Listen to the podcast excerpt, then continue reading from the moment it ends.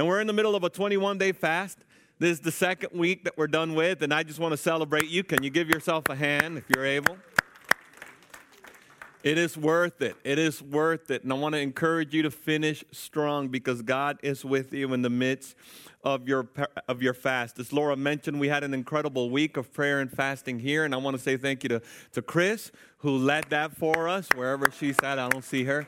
But we're just we're thankful for Chris and just her obedience there. And what an incredible time of God's presence we had throughout this week. I know that our fast is worth it. I know that seeking the favor of God is worth it. And I am encouraged that you're seeking God with me. I'm not alone. There's something about united hunger, about united, a desperate unity that moves the heart of God. That's very powerful. So I'm excited about what God's going to do in my life, in your life.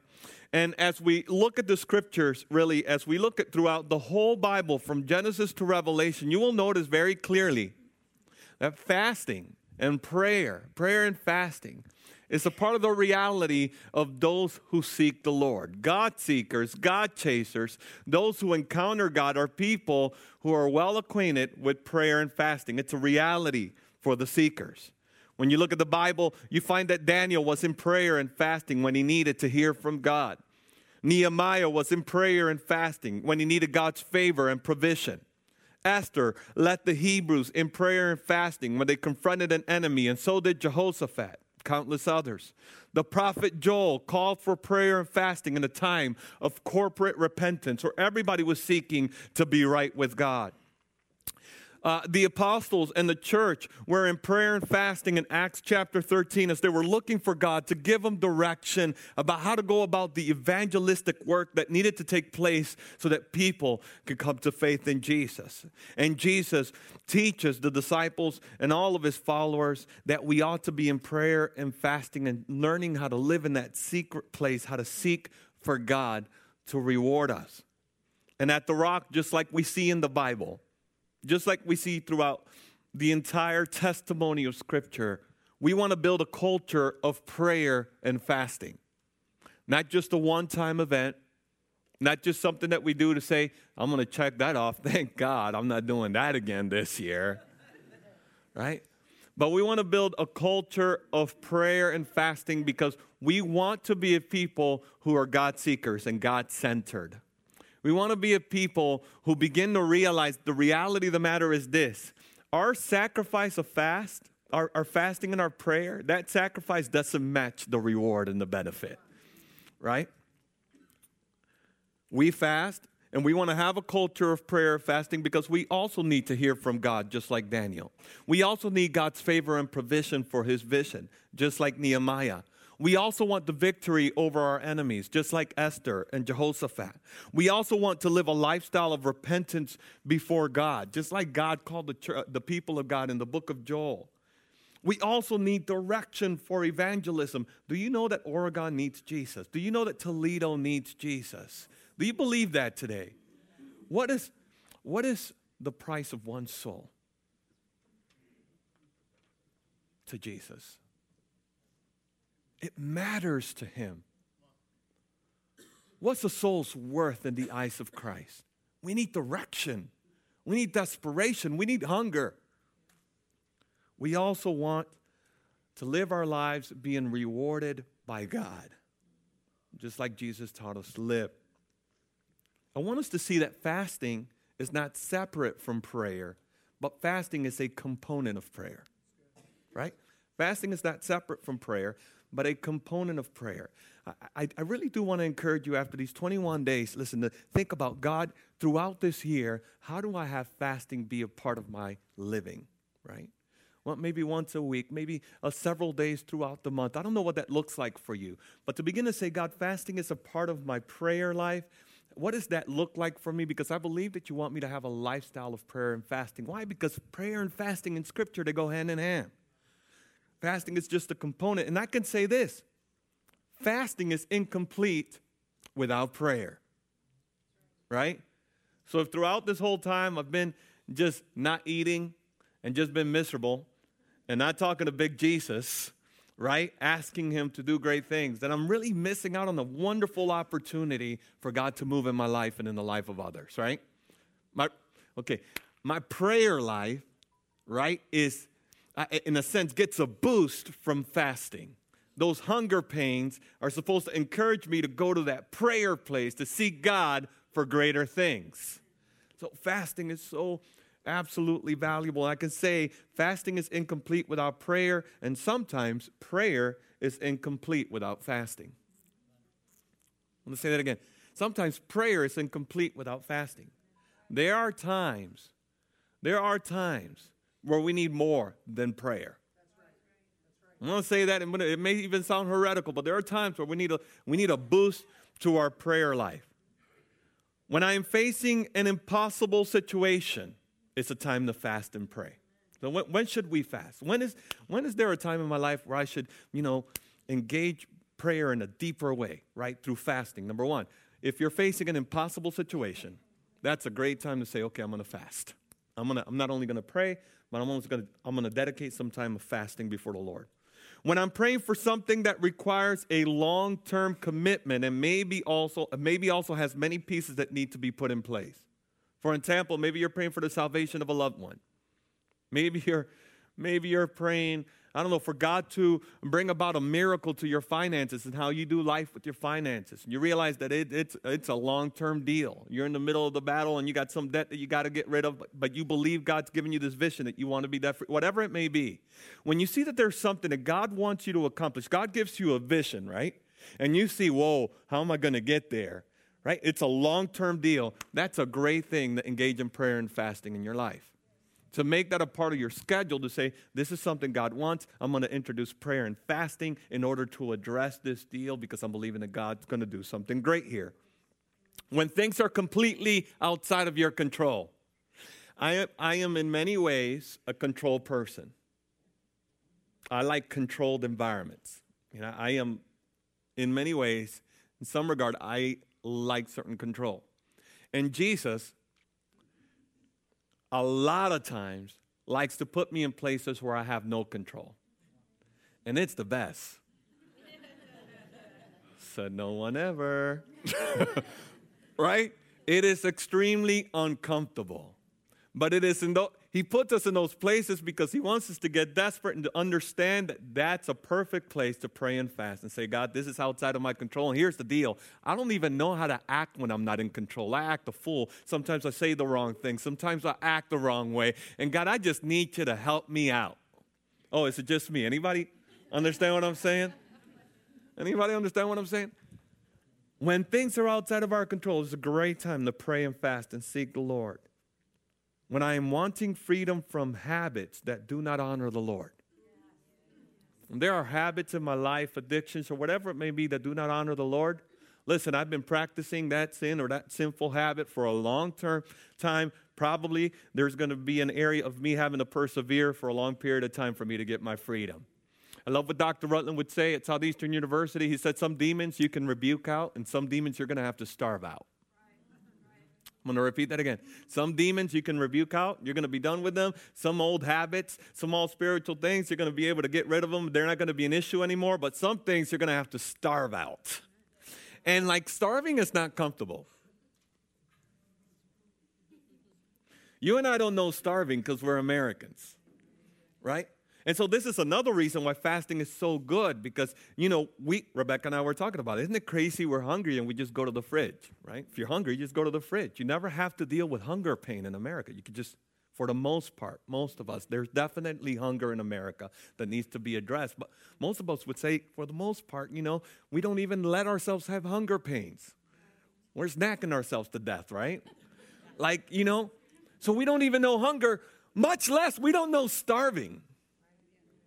But when it comes to spiritual warfare, thank God for Jesus' grace and patience, man. I am so thankful for his patience. But he's leading us to a place of desperation. A place of desperation. He's just churning and churning and working on us until we're ready. And he leads us to this place, right? Because it is in that desperate place where we really begin to seek the Lord. And so it's so important when you think about it. When I'm wanting freedom from habits that do not honor the Lord, that's a great thing to begin to say, I'm going to pray and fast. to be, that's going to be a part of what I'm doing in order to gain freedom here. There are times in our walk with the Lord where we need to press into God with our desperation. And fasting is a sure way to get God's attention and to prepare ourselves for whatever it is that God desires to do. Now, there's definitely pushback to fasting. There are a lot of people who really say, oh, that's not really right. Here are some things that I've heard before. Fasting is in the Old Testament. People who fast, it's for the Old Testament. We're in a new covenant. Jesus is always with us. We don't have to fast. We do not need to practice fasting anymore. Here's the problem. Why did Jesus teach it so much to his disciples? Number two, why was the church fasting in Acts chapter 13, seeking for direction in their lives? Third, why did Jesus fast so often? And I didn't say, why did Jesus fast for 40 days, so long? I said, why did Jesus fast so often? Because there's no way Jesus fasted for 40 days straight without already practicing a lifestyle of fasting and prayer. Right? Do you see that? Sometimes we make an assumption that because we don't see the word fasting popping up over and over again in the New Testament, that it means that people were not fasting. But you should note that whenever prayer is talked about, they're also wanting the reader there should see that fasting is a part of the prayer journey. So there are some old translations that would say this generation will not pass but without prayer and fasting. Some newer translations just say this generation will not pass without prayer, because really when you look at the documents, it just says prayer. But that's because prayer and fasting were not supposed to be separated. But us, we're like, whoo, praise God, just prayer, glory to God. I highlighted fasting with a black magic marker. That's right, I just circled prayer. Jesus. No, because in the New Testament life, Jesus left. He's, right, in some regard, he's with the Father, but he's coming back, and you and I are supposed to be waiting for him, and fasting is one of those tools that we're supposed to employ in our lives as we wait on the Lord and seek his presence. Some would say, well, fasting is fanatical, and it's unbiblical, and it's practiced by those who don't live like God is in control. Wow. I heard this, but you know, you guys, you Pentecostals, you guys just don't know grace, and there's some truth to that. In some regard, you know, spirit-filled movement has struggled with grace, you know, but I don't receive all of that because there's some lie to that, and 99% truth is still a lie. Can I get a witness? Right? So you guys just don't know grace, and you pray and you fast and you seek God as if God didn't save you already. No, we're not praying and fasting for salvation. We're praying fast and pray. We're in prayer and fasting because we're growing in our salvation. Right? We're in prayer and fasting because we're seeking to grow in intimacy. We're seeking to grow in power. We're seeking to grow in the promises of God. And God is looking for a people who will seek him. Why else would Jesus give us this incredible parable when he says, you know, there's this woman who has suffered incredible injustice, and she lives in the town where there is this judge who is godless, does not fear me, and does not care for anyone. Imagine being judged by someone who doesn't love people. Imagine a judge who does not love people. And he says that woman kept going to that judge over and over and over and over again. And that judge, she knew, he's a godless man who doesn't care for people. But she kept going over and over and over again. Eventually, the judge said, oh, my goodness, this lady's driving me nuts. I'm going to give her what she wants so that I can get rid of her. And then God, this is what Jesus said to his disciples. If that wicked judge finally gave in, how much more will your Father hear you if you seek him? It's not that God is saying that he's just like that judge. He's saying, I'm not like that judge. Unlike that judge, I do care for you. Unlike that judge, I'm wanting to answer your prayers. Unlike that judge, I want to give you justice. Unlike that judge, I want to show my mercy. Unlike that judge, I want to give you my promises. Right? But then Jesus says this, but when he comes back, has Jesus returned yet? Are we waiting for the return of the Lord? Is there a church still excited about Jesus' return? Yes. So therefore, this is what Jesus, but when I come back, will I find faith on the earth? Will I find faith on the earth? I tell you, in my life, little fasting means little faith. My prayer and my fasting are the clear indication that I am desperate for him. Where I see little prayer and little fasting, I see little faith. I see a lot of dependence. Now, I don't know what that means for you. Again, I'm making that the case for me. But when he comes back, will he find faith in us? What do we do with Hebrews 11:6 then when it says, God rewards those who diligently seek him? And what do we do with Matthew chapter 7 on down? It says, seek and you will find, knock and I'll answer, ask and you'll receive. And what do we do with James chapter 4 that says, resist the devil, submit to God, resist the devil, then he will flee. Fasting is not about gaining our salvation. It is about growing in salvation. It is a part of the spiritual formation that will align our lives to the will of the Father.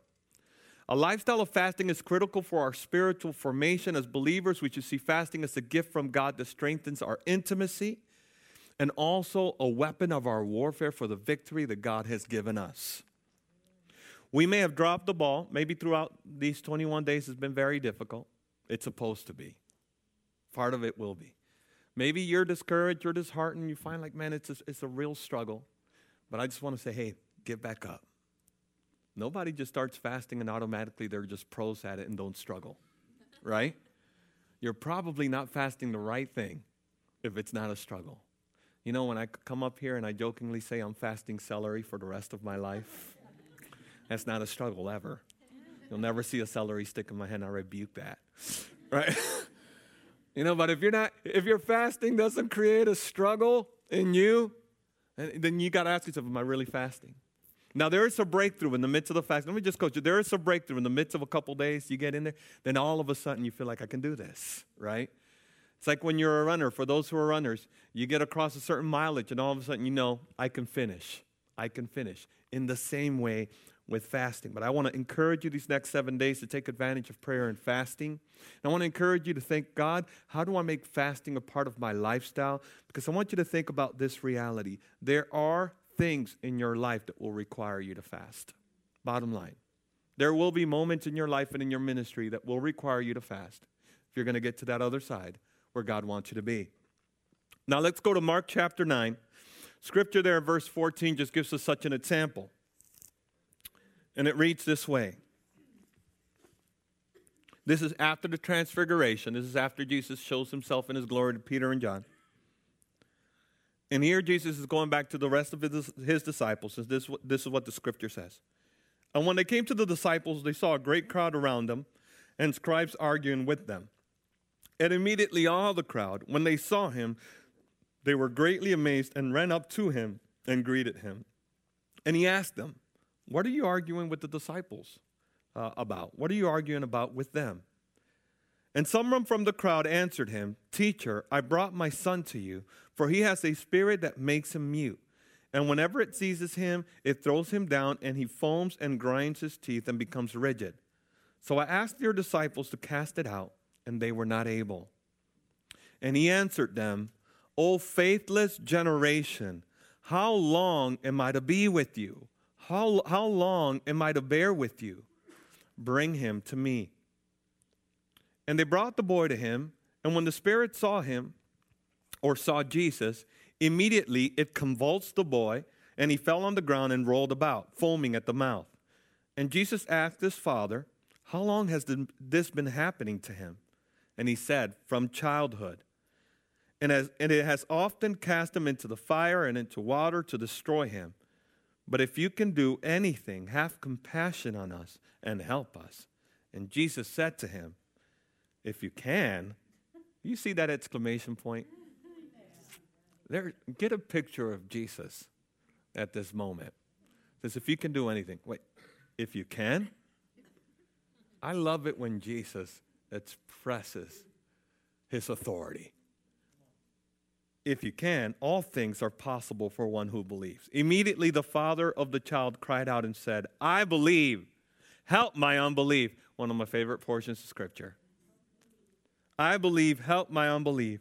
And when Jesus saw that a crowd came running together, he rebuked the unclean spirit, saying to it, you mute and deaf spirit, I command you, come out of him and never enter him again. Notice that. Notice the way the Lord speaks to the demonic authorities. You mute and deaf spirit, I command you to come out of him, and I command you to never enter him again. And after crying out and convulsing him terribly, it came out, and the boy was like a corpse, so that most of them said, he's dead. But Jesus took him by the hand and lifted him up, and he rose. And when he had entered the house, his disciples asked him privately, why could we not cast it out? And he said to them, this kind cannot be driven out by anything but prayer.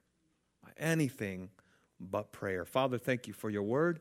Would you, Father, show us what it is that we need to glean from here in this portion of Scripture? Would you have your way? Declare your truth to us today in Jesus' name. I want you to just notice, in context, Jesus is coming back from the transfiguration scene. A glorious moment where Peter and John saw Jesus as who he was.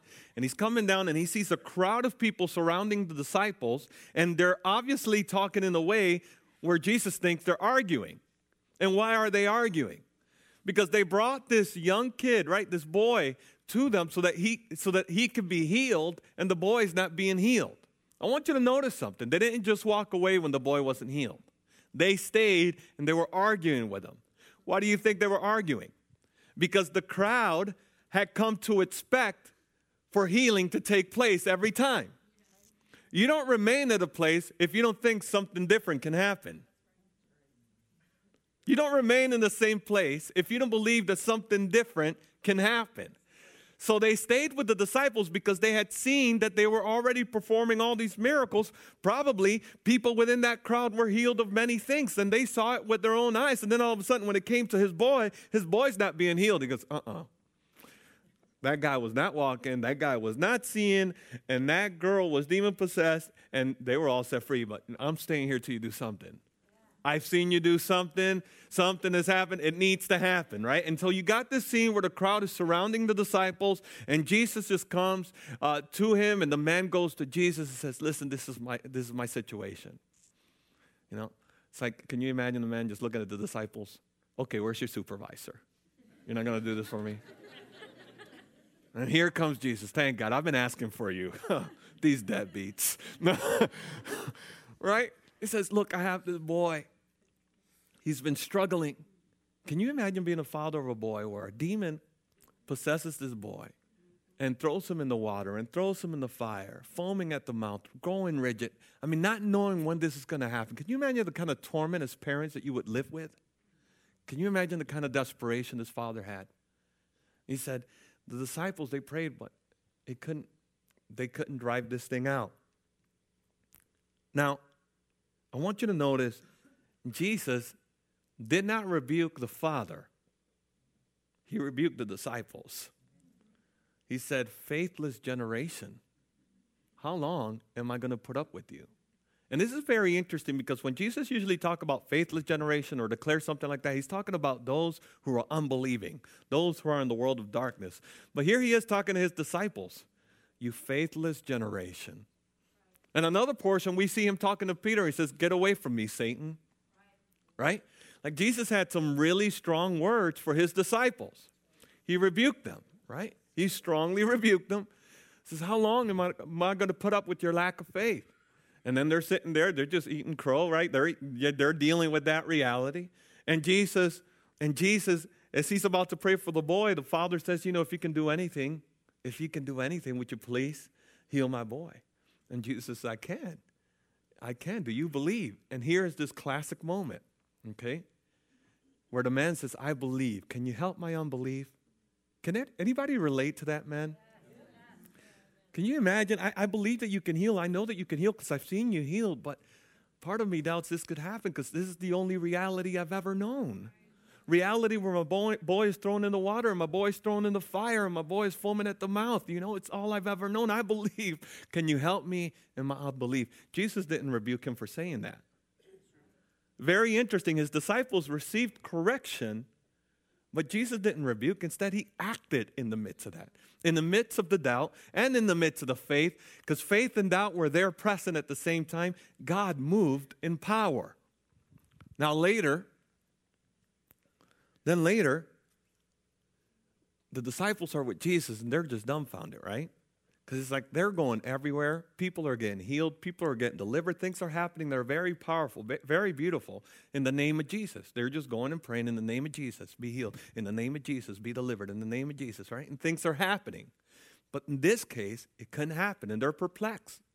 Finally, they get along with Jesus, and they ask him, Jesus, why couldn't we drive them out? We've driven things out before. We've seen healing take place before. Why in this instance did it not come out? And what did Jesus say? You can't just declare my name on this one, boys. This one requires something deeper. This one requires prayer. And if you study there, that scripture, it's actually talking about an intense time, a time of prolonged, persevering prayer. Prayer. I would say prayer and fasting. Now, when we look at all that scripture, when we look at everything that we just read, there are the disciples. They operate in God's power. They've seen great things happen. They encounter something that needed just a little bit more than what they've already received. But Jesus said to them, this requires prayer. Now, what do we see in all the scripture that you and I need to take away? And I'm just going to walk through it so that we don't miss anything until we get to the end here. So stick with me as we do this in an inductive manner. Number one, Jesus is a warrior king. And all the demons in hell know it. Okay? I'm going to repeat that again. Jesus is warrior king, and every single demon and principality in hell knows it. There is no instance where Jesus encounters a demon who dares speak to him in pride. Right? They are in fear and trembling before Christ, and they immediately begin to manifest because they know that the one who has the authority to judge is there. He is present. He has all power. I want you to just think about Jesus in Revelation. He's riding on a horse with a double-edged sword coming out of his mouth, right? It's a powerful reality. That's our Savior. Jesus is a warrior king. I can, exclamation point, right? Jesus is a warrior king, and I think you and I need to pray to him like we know that he's a warrior king. We need to believe in him like we know that he's a warrior king. We need to stand up against sin like we know that he's a warrior king. We got to stand up against this intolerant, tolerant age, knowing that our Jesus is the warrior king. We got to stop being bullied by this culture and stand up on the truth of God's word because we know that Jesus is warrior king. Second, when Jesus rebukes us, it's for our good. I want you to just think about this. When Jesus rebukes us, it's for our good. Notice, were the disciples away from Jesus? The Bible says, well, Jesus rebuked them, and so they went back to fishing, and they went back to collecting taxes. No, they were still with Jesus in an intimate place too. And notice the disciples brought back to Jesus what they struggled with. They didn't keep silent about it. They weren't afraid to bring it up to Jesus because they wanted to learn. They were his disciples. So they went to Jesus and said, so what happened there? Tell us, what do we need to do different? What happened there? Why didn't we have the power to do that? Jesus said, oh, you needed more at that moment. You needed persevering prayer in order to have that. So the rebuke of Jesus for his disciples were never to push away his disciples. It was to bring them in. So I want you to hear this. There is no way that you can be a Christian without Jesus rebuking you. It ain't going to happen. And by the way, Jesus can rebuke you through a multiplicity of ways. He can rebuke you through a friend. He can rebuke you through a sermon. He can rebuke you through a worship song that you're listening to as you open up your Bible and you do one of these. Speak to me, Lord. He can rebuke you through that. You know, he can rebuke you through somebody who doesn't know Jesus. He can rebuke you through a sign on the street. He can rebuke you through. Jesus can speak to you. And I want you to know something. A rebuke is a rebuke. It's tough. It doesn't feel great. It's not like, oh, I just got rebuked. It's going to hurt. There will be things that your Lord and Savior will tell you that will hurt. But he doesn't tell them to you to break you or to crush you. He speaks it to you to either heal you or to bring you from a place of immaturity to a place of maturity. Amen. It's just a reality.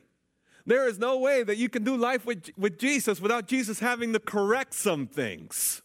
And some things that Jesus wants to correct are some lifelong habits that do not reflect his nature, and they're going to hurt when he addresses those things. There are character issues that we have that do not line up to the kingdom of God. Jesus will speak to the gossiping spirit in you. Jesus will speak to the lying nature in us. Jesus will speak to the exaggerator in us. Jesus will speak to the slanderer in us and says, shape up. That's not my will. Jesus will speak to the laziness in us. Jesus will speak to the lack of priority in us. It's just some tough words in scriptures. There's some tough, and it's all for us. It's a good word. You know, the Bible says you better treat your wife with tenderness as the weaker vessel. She is a delicate vessel. It's real. But it also says a husband who does not take care of his home is worse than an unbeliever. That's real. Right? And I got to take the whole counsel of the Word of God. I need the whole counsel of the Word of God. And so you and I have to have some discernment, because I'm going to just, this is that past, for those who are visiting, I'm speaking to the church really quickly. This may not apply to you. Please don't get offended. But I see that there are a lot of Christians who go from church to church because they get offended at someone who points out something. Sometimes it's pointed out because it's a lie, or somebody has spoken a lie. But sometimes somebody's speaking the truth. In both cases, you shouldn't leave a church. Where has God called you to be? Address the issue. If somebody's addressed you with the wrong spirit, address that issue. Right? Talk about it. Reconcile. Seek unity. But if somebody's telling you truth, well, you know, I don't like such and such because they said this about me. Well, do you do such and such? Yeah, but you know, they shouldn't be saying that.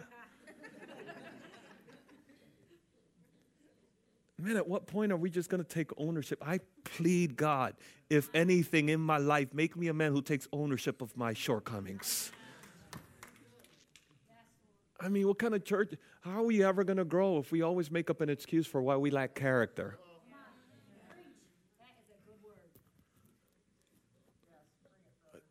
There has to come a point, man of God, can I talk? If in your marriage you don't take ownership for your sin, you're going to destroy your marriage. Woman of God, if in your marriage you don't take ownership for your sin, you're going to destroy your marriage. Parents, if in your life you don't take ownership of when you sin against your kids, you're going to lose your ability to speak into your kids' lives. You don't think Jesus is trying to speak to you? This is for somebody. You don't think Jesus is trying to speak to you about the harshness of your tone when you speak to your children? You don't think Jesus is trying to speak to us? And not in a crushing way, but in a way that says, I got better for you. I've put a prophetic anointing over you so that you can speak life over your marriage and your children. And I don't want you to waste that. Are you with me? When Jesus rebukes, it's for our good, even when it hurts. We're going to close here. It's closing.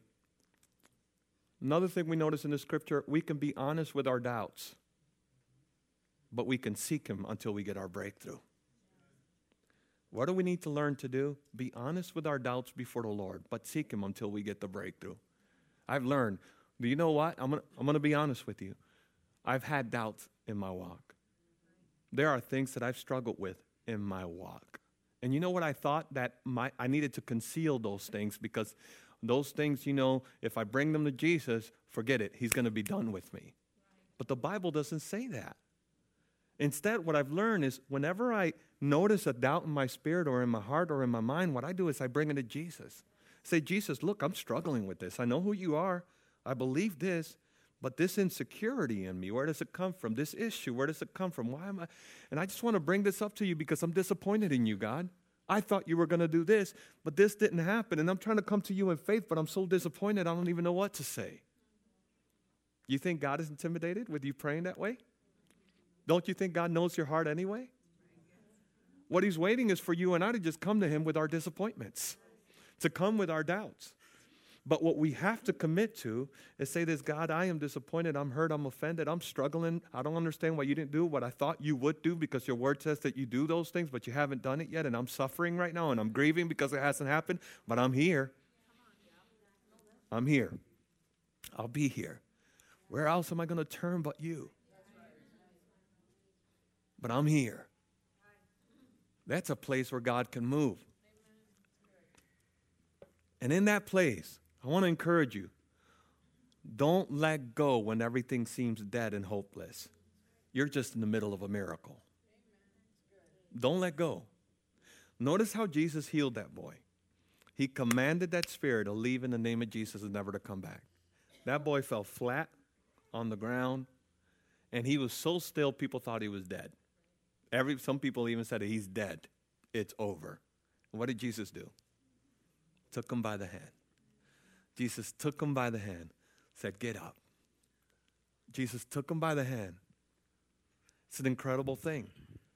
Let me tell you something. In life, as you walk with Jesus, you're going to go through some things as you're waiting on God. It just seems like everything's hopeless and everything's dead, and people are going to say all kinds of crazy things to you, even people in the church, right? Even kingdom people will say the wrong thing to not motivate faith. It's in that moment where you need to hold on, because Jesus is about to do something. You're just in the middle of the miracle. Don't give up. God gave you a dream to go to the mission field. Hold on. He's going to open a door. God gave you a dream to be debt-free. Hold on. He's going to open a door. God's given you a vision for your marriage and your kids. Hold on. He's going to open a door.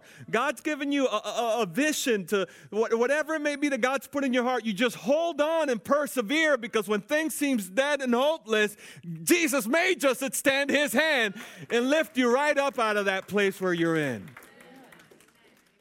Makes you wonder how many times we walked away in the middle of a miracle. We're in the middle of a miracle. Don't let go when all things seem hopeless. You're just in the middle of a miracle. I'm just reminded.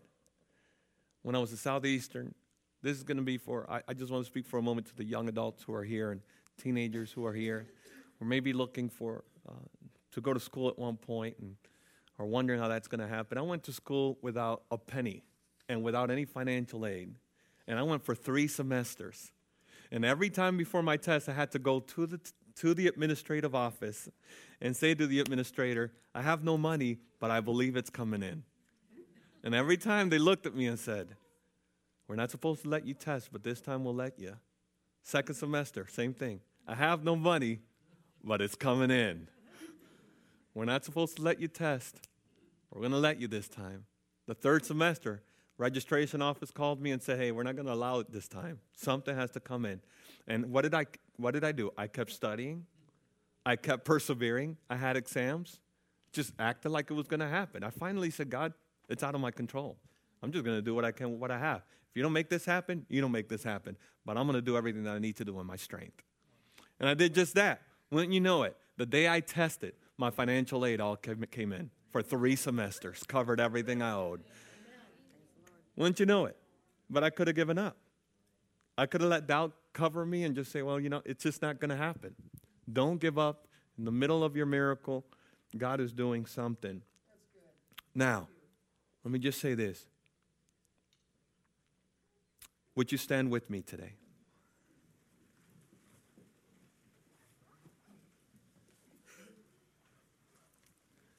We see through the scripture again as we bring it all together that Jesus is warrior king and all the demons in hell know it. We see that when Jesus rebukes his disciples, it's for our good. We see that we can be honest with our doubts, but we can seek him in the midst of it until we get our breakthrough. We see that we shouldn't let go when all things seem dead and hopeless, because Jesus is working things out. And the last thing here, which is where we begun. Notice what Jesus said. This generation will not pass, but without prayer. And some translations would say, again, prayer and fasting. And again, fasting is a component of prayer, so we shouldn't see them separate. So I want to just say this to you. I want to ask you a question. What are you praying and fasting for? What is on your journal? What is on your post-it on your refrigerator? What is it that you are praying and fasting for. You realize it's a long-term thing. You realize it's a habit that needs to be broken. You realize it's an impossible thing that God needs to come through and work in. What is that you as a person are committing to pray and fast for until God breaks through and does whatever it is that he needs to do? It's got to be something. And this should be exciting. This is not a judgment. I'm excited about it because I can't wait to see what God's going to do when we commit to this kind of lifestyle. Yeah. What are you in prayer and fasting for? As a church, there are several things that I want to bring up to you. If we go to the next slide, this is what we're praying and fasting for, the unity of the body. We're believing this year, God, that you want to bring unity to this body like never before. A desperate unity, a unity in pursuing you, a unity in the fellowship and in the ministry that you've given us. We're praying for provision for the vision. God's told us very clearly what we're supposed to do. We're asking for God to provide for that. We're praying for Jesus to fill our schools. Let me just pause there. Facet Junior High, Clay High School, right? Eisenhower, Star Elementary, all of the school in our areas. We're beginning to pray and say, God, what do you have for the rock in these schools? Lord, we're praying for these families. We're praying for those kids to have an encounter with you. Imagine if revival broke out in our high schools. Wouldn't that be awesome? In our middle schools. So together, collectively, as a staff, and I'm inviting you to join us in this, we're praying for our schools, asking for God to move in the school system in our area. And lastly, saturate Toledo. Come March. We are going to mobilize to go to about 10,000 homes, door to door, giving them some information, the movie of the gospel of Jesus Christ, some booklets that they can have. We're just going to pray for people and be a blessing to people. Somebody has provided all of the materials that we need so that we can go and minister to every home in our area. Isn't that good news? Just like the disciples went 2 by 2. So what are we going to do? We're going to begin to pray and fast. God, prepare the ground, prepare the home, prepare the families that we're going to visit, because we want the east side of Toledo and encounter your goodness. We want Oregon to encounter your goodness. We want to be a part of this. We're not the only church participating in this. There are at least a couple hundred churches that are doing this. So that all the vision is this: all of Toledo and Toledo area would be visited by a church who says, we love you and we believe that God has a plan for you. Isn't that incredible? Yeah. Isn't that incredible? Those are the things that we're praying and fasting for. Let me ask you the question, what are you praying and fasting for today? Let's pray. Father, we thank you. We bless your holy name. We thank you.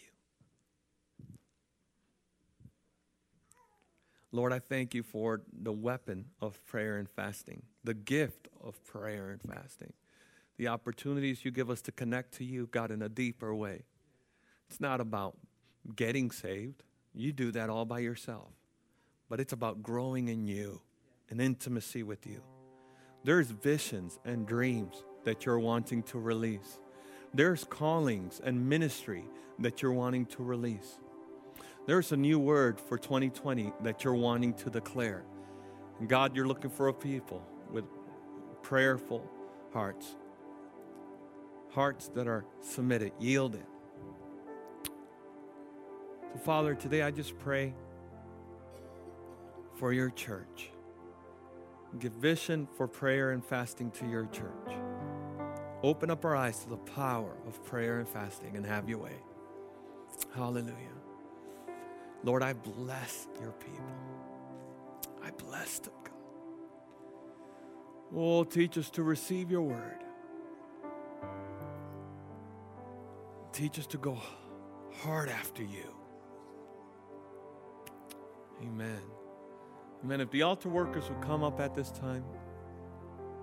If you're here today and there's something that you want to, you need prayer for, we'd like to welcome you up. Maybe you're something that you're standing in the gap for your prayer time, through your prayer and fasting time. We just want to take the time to pray for all of those who are here, who are saying, you know what, I just need prayer. I need someone to pray with me as I persevere through these next 7 days of prayer and fasting. Whatever it may be, we'd like to let you know that we're available to you. Amen. So if you have a prayer request, prayer need, please come up. We love to pray with you. Let me just bless you all. Father, I bless your church. Increase our hunger for you. Have your way throughout these next 7 days. You're in the middle of working a miracle in our lives. We trust you. We believe in you. In Jesus' name, amen. Amen. Amen. God bless you. The altars are open. If you need prayer, we'd love to pray with you. Amen. Bless you.